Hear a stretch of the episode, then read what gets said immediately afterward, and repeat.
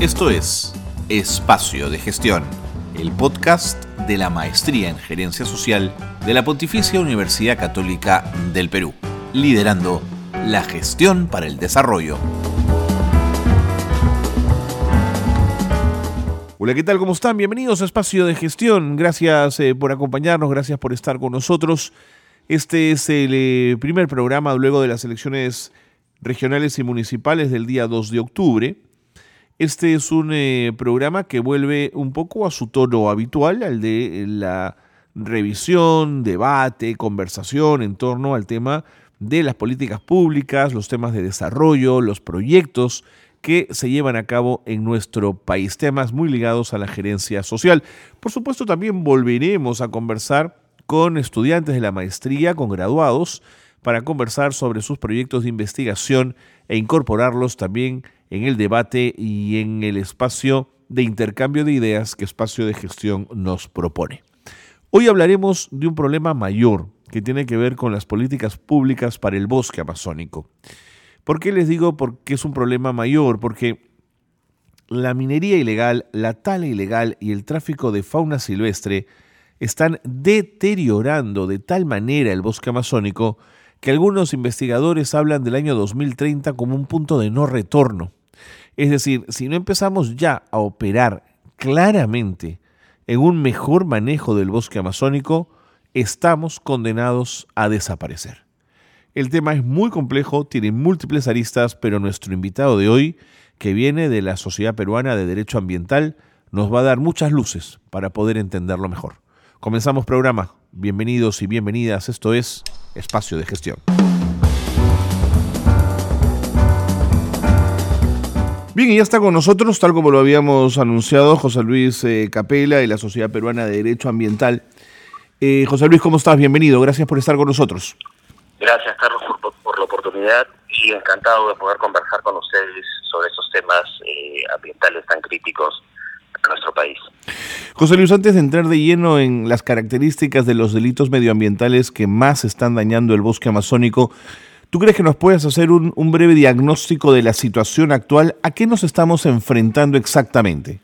Sí, eh, nos estamos enfrentando a un deterioro que podría ser simplificado en un triple deterioro. ¿no? Por un lado, tenemos un deterioro ambiental que radica en la altísima deforestación que produce pérdida de biodiversidad, desertificación de áreas, todas las consecuencias eh, que luego se van a llevar hacia temas como eh, la variabilidad climática, los desastres naturales.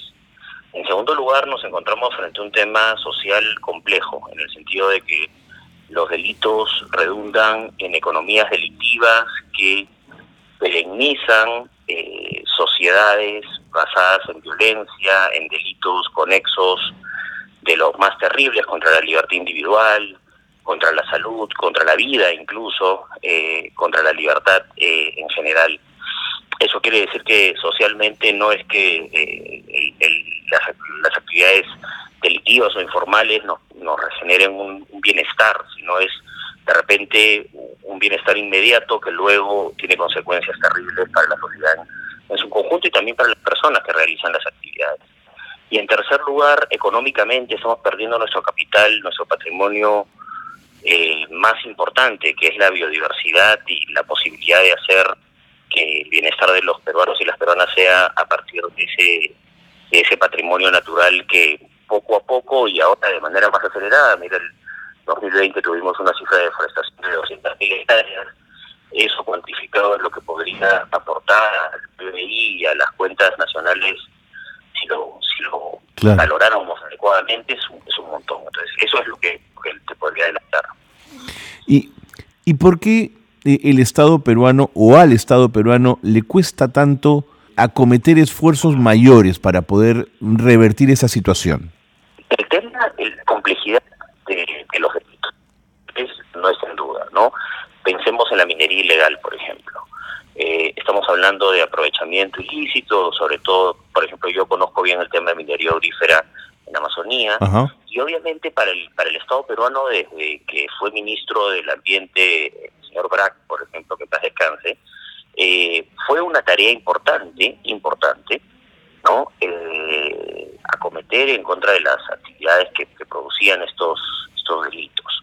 Sin embargo, se acompaña este tema de estrategias que a veces están demasiado lejanas a lo que sucede en la realidad de esas zonas.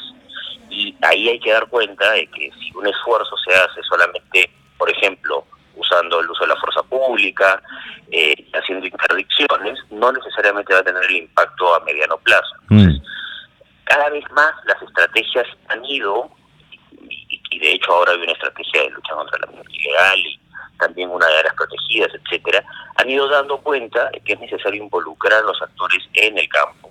Por ejemplo, en Madre de Dios, al Comité de Gestión de la Nacional Tambopata, la gente que vive en las, en las carreteras que, que, digamos, que cruzan la carretera interoceánica sur, para dar una solución integral, una solución que no sea de 1.500 policías metidos a la zona y luego yéndose, sino una solución de modelo de desarrollo diferente a largo, eh, a mediano y largo plazo para, para esas personas. Entonces es una mezcla de algo punitivo que sí tiene que hacerse, tiene que atacarse las mafias, los traficantes de, tierras, quienes operan dando insumos y bienes, eh, digamos, a diestra y siniestra en estas zonas, pero al, al mismo tiempo hay que dar oportunidades de desarrollo en esas zonas. Y hay un factor también importante, lamentablemente la política ha penetrado muy fuerte en el, en el quehacer de la solución de esos temas, y tanto en el nivel nacional, lo podemos ver en el Congreso, como o en el Ejecutivo, o, o como en los gobiernos regionales y locales, encontramos personas que no están dispuestas, es decir, que están dispuestas a, mantener el status quo mm incluso apoyarlo o en otros casos este, incluso petardear actividades que se hacen para detener estas actividades. Entonces eso también hay que decirlo. El, el, esas economías delictivas se defienden también, no tienen una manera de eh, parar aquellas cosas que se hacen desde la, desde la legalidad para formalizar. Por ejemplo, se habla mucho de nadie se ha formalizado. Claro, nadie se va a formalizar si tiene la expectativa de que siempre sea borrón y cuenta nueva y 10 mm. años más de formalización. Lógico. Y entonces se mantiene la actividad delictiva. Eh, por ahí te di el ejemplo de minería, pero podríamos pensar lo mismo con la persistencia de actividades como el tráfico de fauna o como la tal ilegal o la deforestación eh, ilegal, que creo yo más, más grave. ¿no?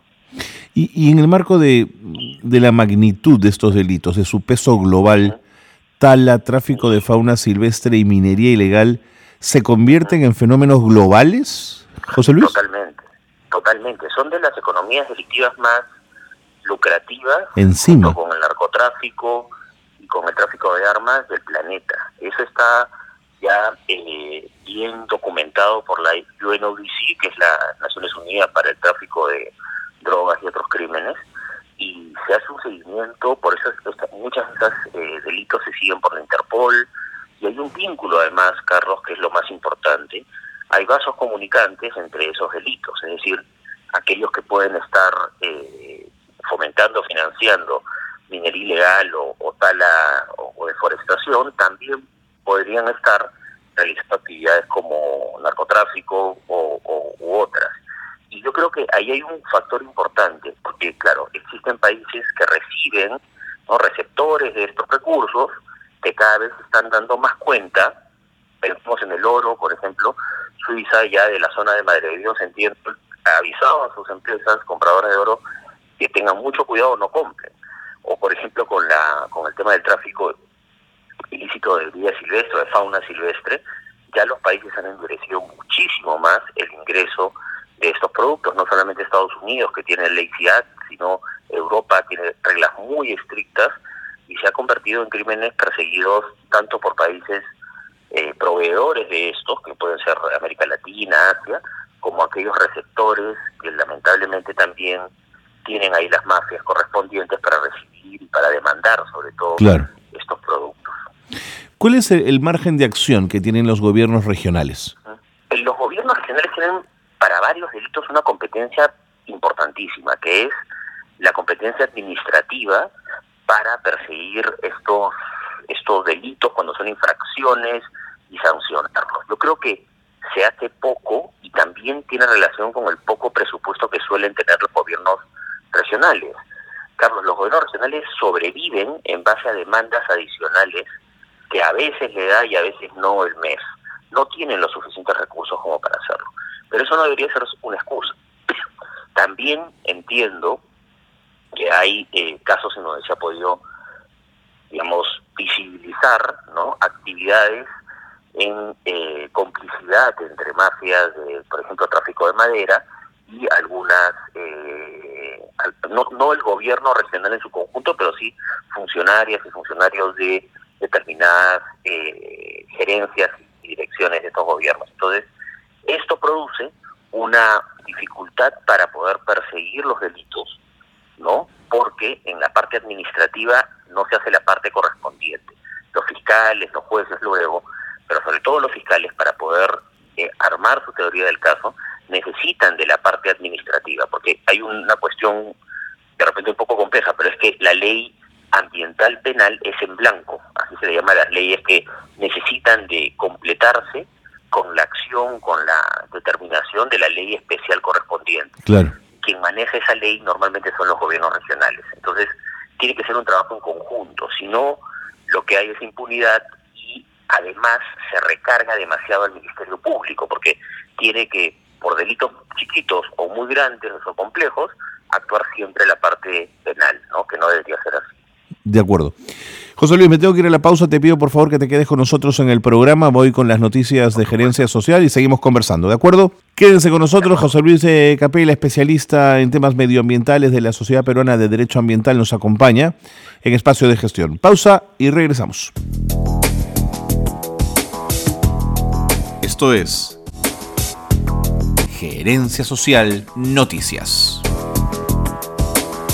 El Perú alcanzó mejores posiciones en Fundamentos del Bienestar, puesto 65, y Oportunidad, puesto 66, de acuerdo con los resultados del Índice de Progreso Social Mundial 2022, desarrollado por el Social Progress Index en asociación con Centrum de la Católica, Soluciones Empresariales contra la Pobreza y el grupo impulsor SPI Perú.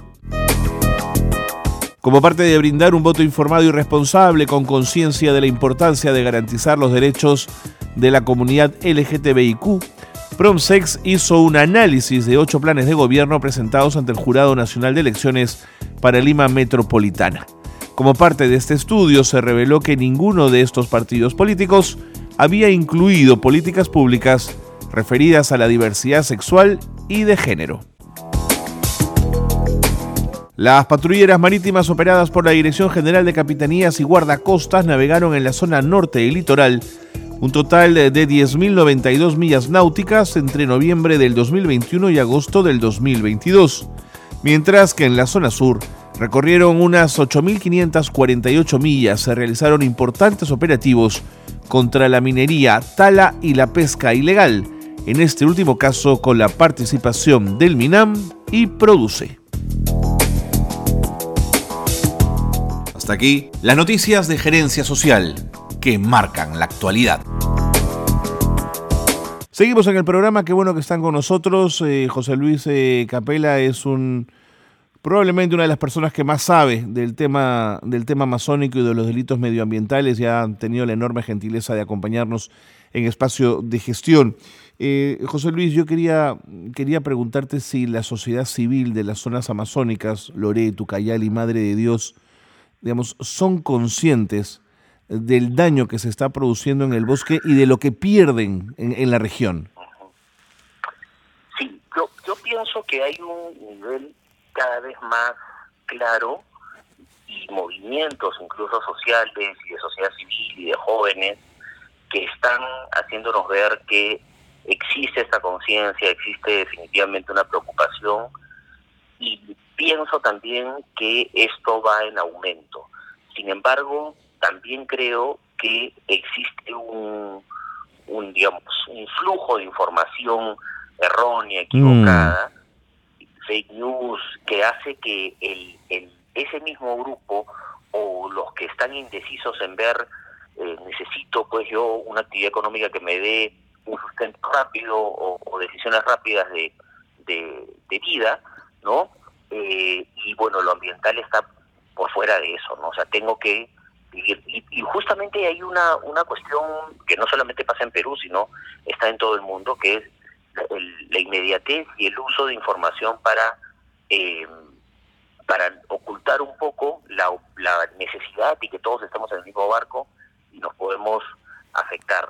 Yo lo vi, por ejemplo, en, cuando estuvimos muy cerca de aprobar el acuerdo de Escazú, que es un acuerdo importantísimo y que busca justamente proteger a las personas defensoras de derechos ambientales, quienes están en la primera línea de sociedad mm. civil de defensa, no diría yo de sociedad civil, quienes son las personas que viven estos crímenes directamente y lamentablemente eh, algunos gobiernos regionales, eh, no tanto por la sociedad civil, sino por, por las personas que gobernaban, mal, mal informaron y generaron una, una movida de opinión en términos de esto, de la protección del ambiente es algo foráneo y que más bien se quería eh, ejercer una presión de sobre, sobre la soberanía nuestra. Yo creo que eso es no solamente equivocado, sino tendencioso y peligroso, porque los daños más permanentes para las personas que, derivados de los delitos, eh, estos delitos, son para las personas que están más cerca de los delitos. Lo que pasa es que en grandes ciudades donde todavía, en, en Amazonía, por ejemplo, se, se conglomera la mayor cantidad de personas, que tenemos ciudades como Iquitos que tienen más de un millón de habitantes, o Pucallpa, o Madre de Dios mismo, que ha crecido exponencialmente en los últimos años con la carretera interoceánica, estos mensajes no eh, pueden calar, pero yo creo que sigue ganando todavía y sigue siendo más importante la toma de conciencia y para eso tenemos que trabajar todas y todos. ¿no? Mm. De los delitos que hemos mencionado, tengo la sensación, corrígeme si me equivoco, que el menos, eh, el, el, que parece menos peligroso a priori es el del tráfico de fauna silvestre. Eh, pero entiendo que no, que tiene ribetes y complejidades muy grandes. Cuéntame cuál es la complejidad de este delito. Sí, eh, mira, justamente el, el, el, tema que nos que nos trae a estos dos últimos años de la eh, del encierro por la pandemia del mm. COVID-19 está relacionado pues, íntimamente con lo que estamos haciendo con la fauna silvestre. Eh, de hecho, la, la, la, la causa principal de afectación de fauna silvestre es la pérdida de hábitat. Entonces, eh, para hablar de fauna silvestre no podemos separarlo del tema de, deforestación y de tráfico, pero en el caso específico de la fauna, Carlos, el, la forma como nos estamos relacionando con la fauna silvestre, tomando sus los hábitats donde estas eh, donde estas especies están normalmente eh, viviendo, además sacando esas especies y llevándolas a mercados y llevándolas a una contaminación cruzada, en donde las, las enfermedades zoonóticas eh, están ya probadamente, ¿no? Porque ya hay estudios de los últimos dos o tres años en que, ya se sabía que de lo que se trataba era de una sola salud, ¿no? El, las Naciones Unidas para, para la Salud hace mucho tiempo nos está diciendo la salud no es solamente del ser humano, sino hay una relación intrínseca con el ecosistema y con las otras especies no hicimos caso, si seguimos acumulando SARS, ¿no? Eh, y otros tipos de, de, virus y, de y, de digamos de, focos de, posible em, eh, eh, contagio, ¿no? Para, para para los humanos y tenemos este resultado. Y el tema es que no hemos salido del problema porque seguimos más o menos haciendo lo mismo. Mm. Hemos aprendido un poco en términos de, de cómo combatirlo con vacunas, o con eh, medidas eh, sanitarias, pero con relación a la fauna todavía falta mucho por hacer y conocer cómo eh, estas, estas enfermedades se relacionan con el tráfico. Por eso es que es tan importante también en países como el Perú, como Brasil, como Colombia, que son mega diversos y son además foco de muchas de las de, lamentablemente de tráfico ilícito de fauna silvestre tomar con mucha seriedad la necesidad de cortar estas vías de, salida de fauna, no tanto en lo doméstico, uno va a varios mercados en el Perú y todavía sigue encontrando Totalmente. Y, prolifera eh, estas estas especies, como en lo, la exportación, ¿no? Porque hay todavía mucho tráfico, incluso ahora con cibercrimen involucrado cada vez más, entonces, sí, este es un este es un delito sumamente importante y a veces, como tú bien has mencionado, dejado un poco de lado como, bueno, eso lo veremos después, más importante es la mm. deforestación, más importante es eh, la tala o la minería, ¿no? Pero si pensamos y de hecho eh, aquí en la Sociedad Peruana de Derecho Ambiental estamos tratando de también meternos cada vez mucho más eh, y reforzar los temas de fauna silvestre. José Luis, respecto a la deforestación, ¿cuán cerca o cuán lejos estamos de un punto de no retorno? Bueno, hay, hay unos estudios de, Nobre, que son es, un brasilero que está analizando esto hace mucho tiempo, hay otros de Foster Brown, eh, que él ha visto esto más para, para la Amazonía Sur, eh, algunos dicen que estamos tan cerca como el 2030, otros que el 2030 es todavía ser muy auspicioso. Eh, lo cierto es que nosotros en, el caso del Perú tenemos unos picos de deforestación por región. Por ejemplo, te, pongo un ejemplo clarísimo. Carlos Huánuco mm. tenía una Amazonía todavía entre Puerto Inca y hacia arriba, importante, ¿no? Pero la han deforestado en los últimos 10 años prácticamente ya no está. Entonces, eh, ha pasado algo peor que con San Martín, ¿no? Que San Martín ya empezó a revertir. Entonces, para, la, para los ecosistemas en general eh, amazónicos, yo diría, yo me quedaría con la cifra del punto de no retorno en esta década, ¿no? Eh, pero pero con acciones que, que tienen que detenerse, ¿no? Por ejemplo, el tema de las carreteras es, es terrible, las mm. carreteras mal planificadas, me refiero no digo que no tengan que haber carreteras, pero una carretera mal planificada o simplemente por el hecho de hacer el cemento y el fierro, y ya sabemos la corrupción asociada, mm. Eso te genera un pico de deforestación brutal. Entonces, lo que está pasando en Loreto en este momento, por ejemplo, es que están proliferando carreteras sin ninguna planificación, incluso sin certificación ambiental, y eso puede producir eh, no solamente que se mantenga los niveles altísimos de deforestación que tenemos. Estábamos, estábamos en el 2020 con 200.000, ahora parece que vamos a llegar a 140 eh, en el 2021 o 137, 137 mil hectáreas. Se dice fácil, pero son varias veces la mayoría de los distritos del, de Lima. Totalmente. Eh, y eso, eso que es terrible puede ser peor. Yo, yo pienso que si no detenemos algunas cosas, no consolidamos políticas más claras sobre, sobre carreteras, sobre vías, sobre desarrollo rural en general, eh, el país o sea, va a aportar a ese cambio brutal en términos de la Amazonía muy fuerte. Y bueno, luego está lo geopolítico, ¿no? El, día domingo, eh, aquí vamos a tener nuestras elecciones, pero ahí en Brasil se va a decidir si sigue Bolsonaro, que ha sido el campeón de la deforestación eh, los últimos años, o si regresa Lula, que no sabemos si regresará eh, para detener eh, esta, esta tendencia. Y, lo peor de todo es que tanto en Brasil como en Perú como en Colombia, las personas más afectadas con estos temas van y los más vulnerables, quienes se van a afectar cada vez más cercanamente son los pueblos indígenas, son los las poblaciones rurales,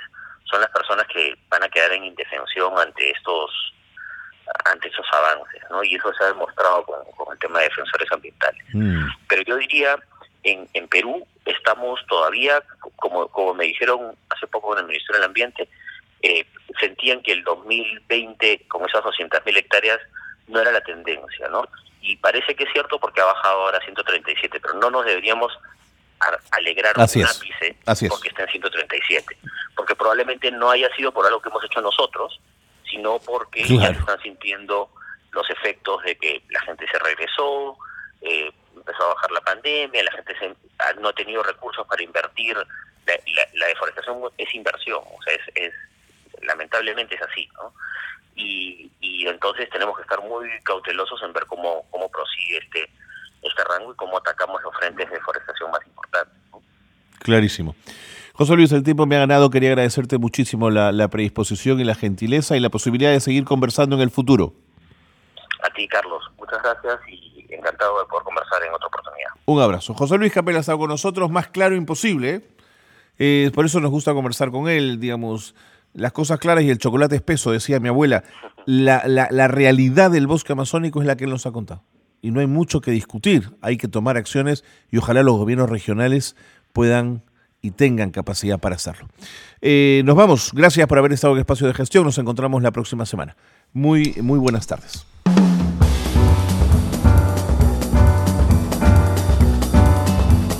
Hasta aquí una nueva edición de Espacio de Gestión, la gerencia social liderando la gestión para el desarrollo.